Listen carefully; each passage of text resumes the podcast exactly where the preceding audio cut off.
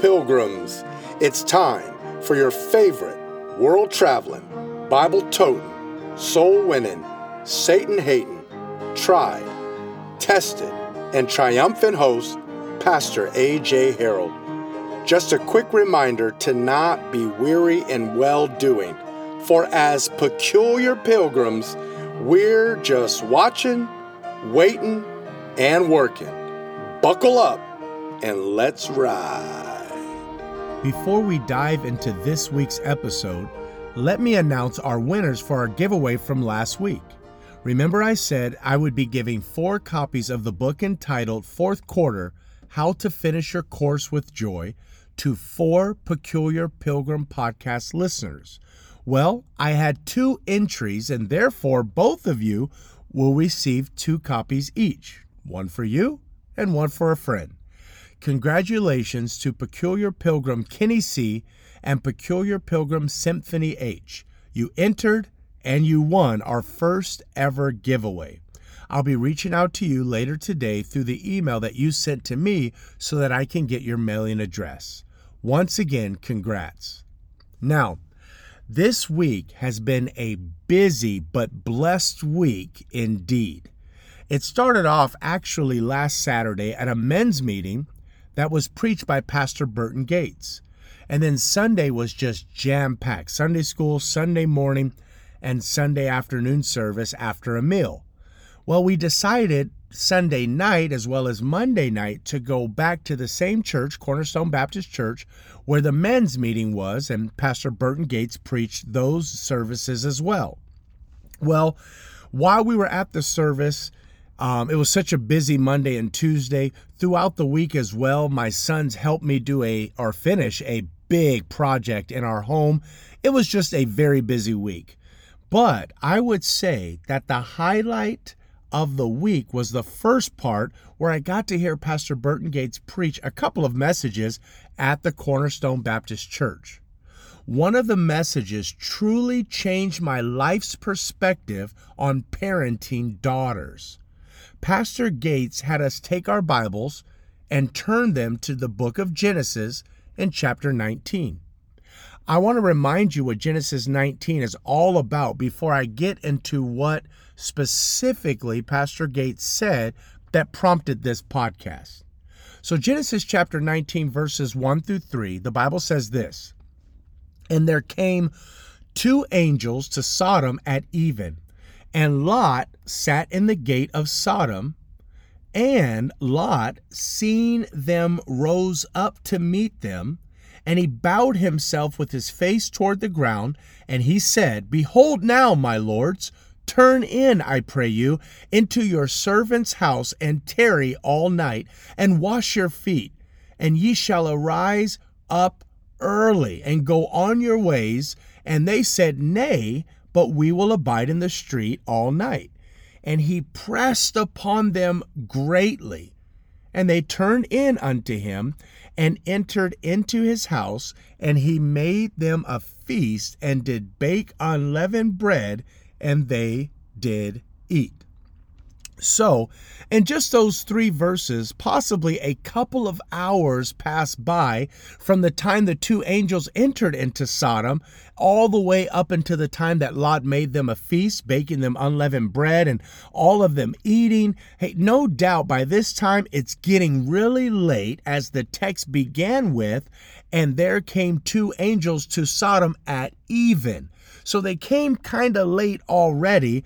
Then they go to his house, they eat, and all this time had uh, transpired, and it's getting late, no doubt.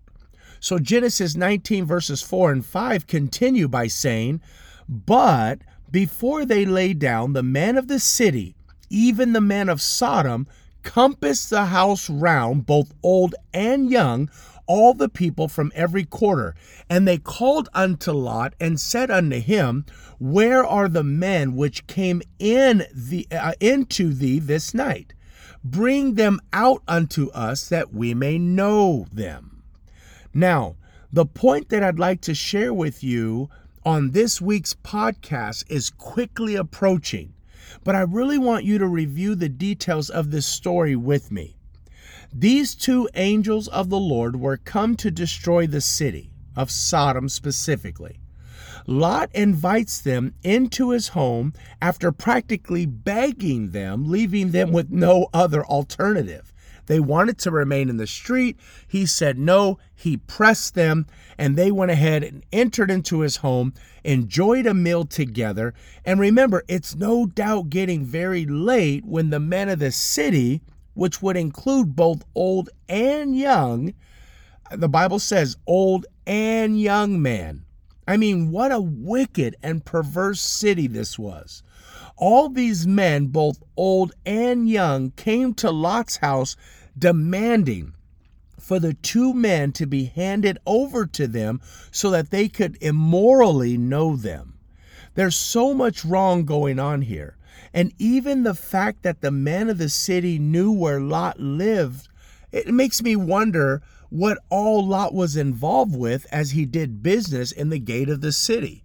I mean, how did they know where Lot lived in the first place?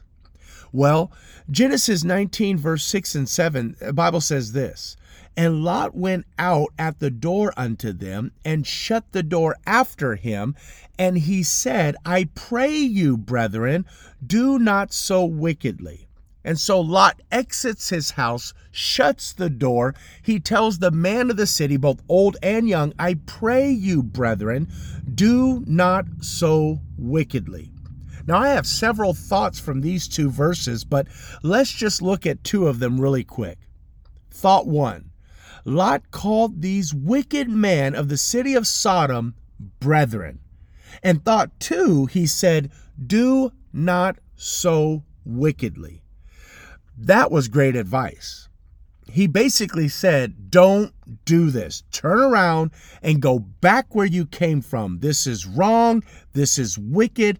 Do no so wickedly. Don't do this. Do not so wickedly. Lot still had an understanding of right and wrong, but he should have stopped right there. He should not have said, what he then said next, as found in Genesis 19, verse 8.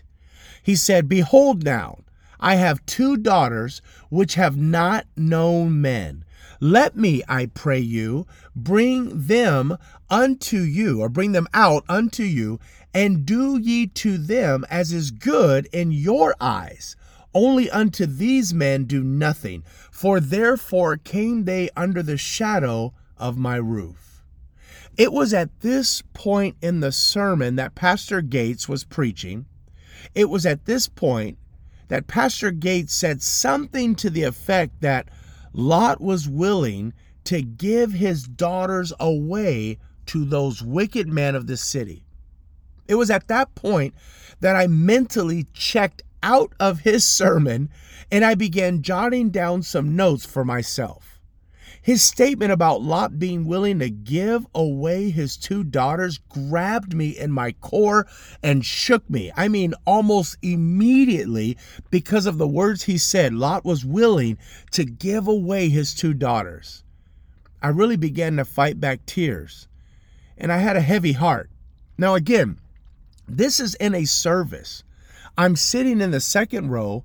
I'm listening to the man of God preach. I'm sitting next to my wife and my children. And I begin to have a really heavy heart after Pastor Gates said Lot was willing to give away his two daughters. Now, I'm a father of six daughters. I began thinking about a father. How could a father say, I have two daughters which have not known men, and then follow that statement with, Let me, I pray you, bring them out unto you, and do ye to them as is good in your eyes. Lot was willing to give his two virgin daughters away for all of the men of the entire city of Sodom, both young and old. That's when I paused. I thought again about a father giving his two daughters away. I kept thinking about the fact that I have six daughters. Lot's decision to give his two daughters away made me think about my six daughter's wedding day. I thought about how the preacher says, Who gives this woman to be married to this man? How could Lot? How could he offer his two daughters to be given to all the men, both young and old, of that wicked city named Sodom? How could he do that? Pastor Gates' message wasn't about that per se, but that's where I left him and went on a journey of my own, all on my own, while he continued preaching about Lot. I began thinking about my options as a father, and I've come up with three options. Option one, I can raise my daughters and simply give them away to the men of the city like Lot did. Option two, I can raise my daughters and sadly watch them be taken away from me by the men of the city without my approval. Lot had sons, and they married daughters. And if you know the story, they didn't even listen to Lot when he tried to warn them about the pending, uh, yet imminent, absolutely going to happen wrath of God on the city of Sodom. So I don't like option one. I refuse to give my daughters to the men of the city. I don't like option two. I don't want my daughters to be taken from me by the men of the city either. So that leaves me with option three. As believers, we should strive to be holy and separate from the world in all areas of our life. And one of those areas, one of the many areas of our life, is the area of love. John 3:16 gives us the greatest example of love.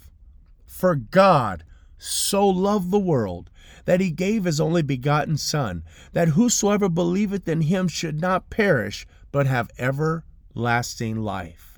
Almighty God, the Father, is the greatest giver of all time. My favorite word in all of the Bible is the word so. Many of you know that I use Webster's 1828 dictionary as a tool to define the words in our King James Bibles. Well, the word so has 20 different definitions, which simply blows my mind. Such a small word with such a massive message. One of my favorite definitions of the 20 is definition number 17 it ends this way. It's longer than this, but it ends this way. Whatever the quantity may be. The word so is defined as whatever the quantity may be. For God so loved, how much? Whatever the quantity may be. In other words, or at least in my words, the word so is simply impossible to define because it is without measure and without limitation. And Almighty God, the Bible says about him that he so loved the world that he gave. He gave us Jesus. And Jesus said in John chapter 15, verse 13, Greater love hath no man than this, that a man lay down his life for his friends. When I think about option one, give my daughter to the men of the city? And option two, allow my daughters to just be taken away? I scream for another option. I scream for another way. I, I just beg and search for another door. There just has to be one.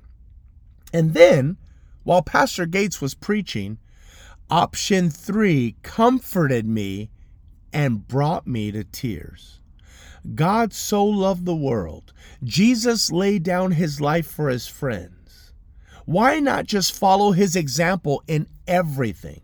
Not just giving or, or love, but everything. So, I don't want to be like Lot's option one, and I don't want to be like option two. No thanks. So, what is option three?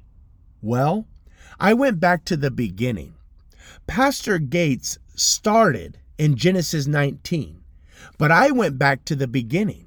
I went back to Genesis 1 and even more, Genesis 2. The first woman that ever lived was Eve. Let me ask you, who was her father? Her father was our heavenly father who looked at Adam and said in Genesis chapter 2 verse 18, it is not good that the man should be alone. I will make him an help meet for him. A help that is meet for him. It doesn't say help meet, it says help meet for him. A help that is meet for him. Adam was alone that day, and Almighty God said that Adam needed a helper. So this is option three. I want to be like my heavenly Father, and I want to walk my Eves, my daughters, down the aisle to their Adam and give them away willingly, making Adam complete and good with a help that is meet for him and him alone. Pilgrims, we need to be like our Heavenly Father and not like Lot. But how do we accomplish this? We fathers can and should have the goal of walking our daughters down the aisle. And after hearing this question, you say, What question? Who giveth this woman to be married to this man? We should, with a thankful heart, full of humility, be able to say, Her mother and I do. I, I was tearing up when I wrote this portion of the podcast because just thinking about how awesome that will be by faith, yet what can I do today that would help cultivate this into the heart and lives of my daughters?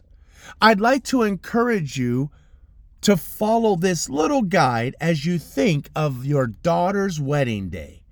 The word is wed, W E D, wed. The W stands for wisdom. James chapter 1 verse 5 says, If any of you lack wisdom, let him ask of God that giveth to all men liberally and upbraideth not, and it shall be given him.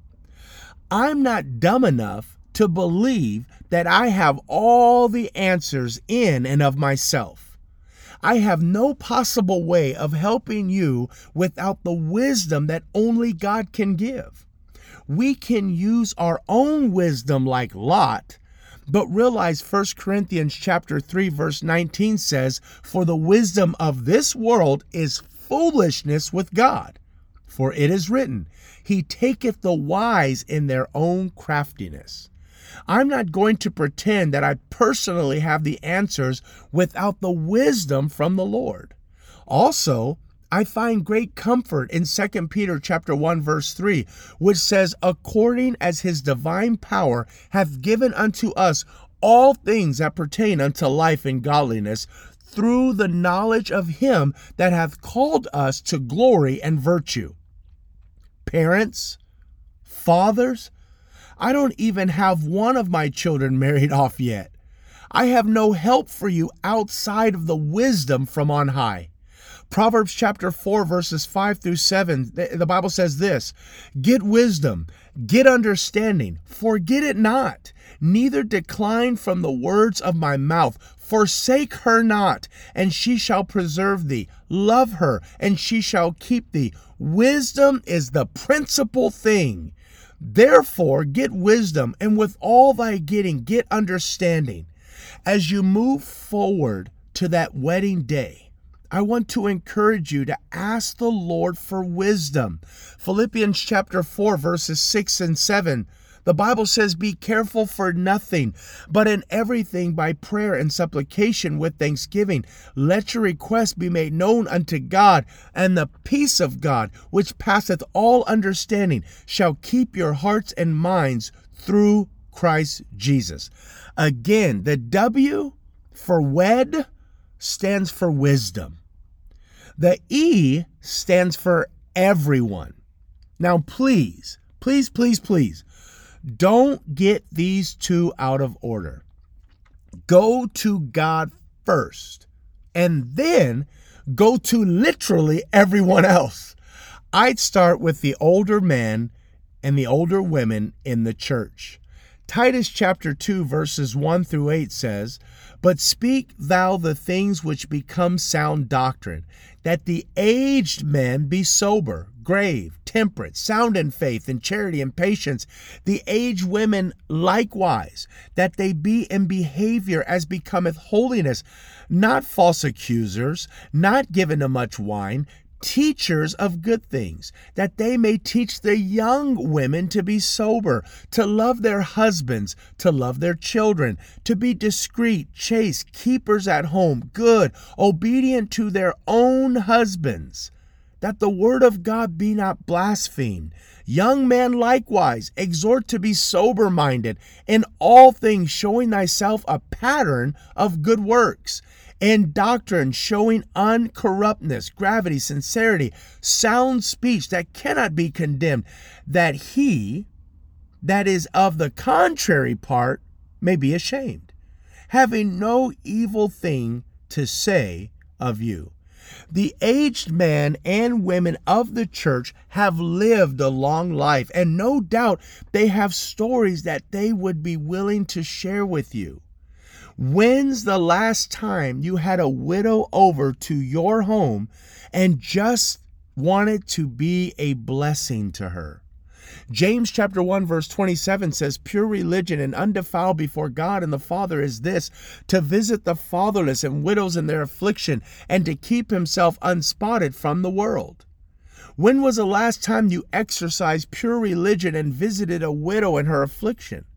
That widow has both a need to be sharpened and the ability to sharpen you. That's just one example of everyone. Ask your preacher, your pastor's wife, a coworker, etc. I mean, literally everyone. If they've been married, just ask them about their wedding day. Ask them about the preparation. Ask them if they had a, a do over wedding day, what would they do? Everyone has a story.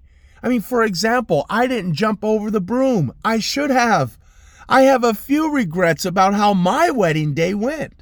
If I were asked by a young person, I'd open up and try to help him to not make the same mistakes that I did. Pilgrims, humble yourself and ask everyone for their input and only after and while asking Almighty God first. So you ask everyone only and after asking Almighty God first. So letter W stands for wisdom. That comes from God. Letter E, that stands for everyone. Everyone has a story. Just ask them. But letter D, I think, is the second most important part. Obviously, wisdom's number one.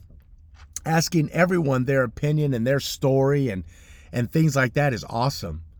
But letter D, Letter D stands for daughter. Pilgrims, we better work on our communication with our daughters. I've been preaching through the book of Nehemiah at Solid Rock at our church, and this past Sunday, I was in Nehemiah chapter 3. Now, Nehemiah 3 is all about one family standing next to another family, standing next to another family, as they were setting out to rebuild the broken down walls and the gates of the city of Jerusalem. In fact, right about 51 times or so, the words builded or sanctified, set up, build, laid, repaired, built, fortified, covered all these words are used in that one chapter about 51 times. It's work, work, work, work, work. And like I said on Sunday, work is spelled S W E A T, sweat. work, sweat. But when I think of rebuilding the broken walls of Jerusalem and the, and the burned down gates of Jerusalem, I think about the men of the city and maybe their older sons. And, and that's true but I would not have even given consideration to the daughters. This important verse in Nehemiah chapter 3 will give you a better perspective of father daughter, of the father daughter relationship. Nehemiah 3, verse 12 says, And next unto him we re- repaired Shallum, the son of Halohesh, the ruler of the half part of Jerusalem. He and his daughters. Fathers, Don't leave our daughters behind. The car ride to do the work may be worth the car ride altogether. The discussions that you have in the vehicle, don't leave your daughter behind. I've point blank asked my daughters questions like What songs do you want in your wedding? Who's going to be in your wedding? Where would you like it? Is your husband going to be ugly or handsome? we talk about these things.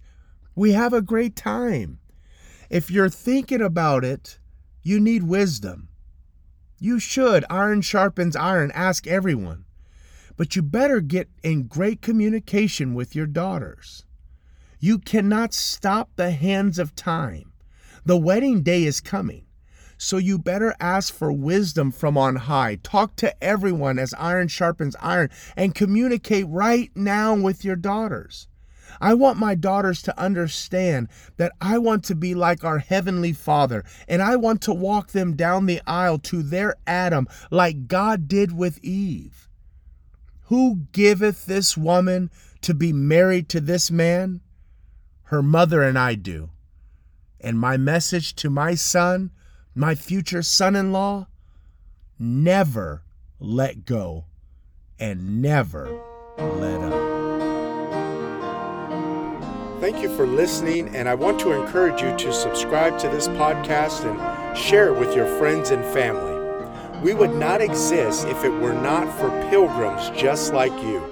If you'd like to donate to help us with the cost of these productions, use Cash App at Peculiar Pilgrims and you won't regret it. Also, you can email us anytime with your compliments, complaints, critiques, and even criticism at peculiarpilgrimspodcast at gmail.com. We'd love to hear from you. Until next time, fellow pilgrims, never let up.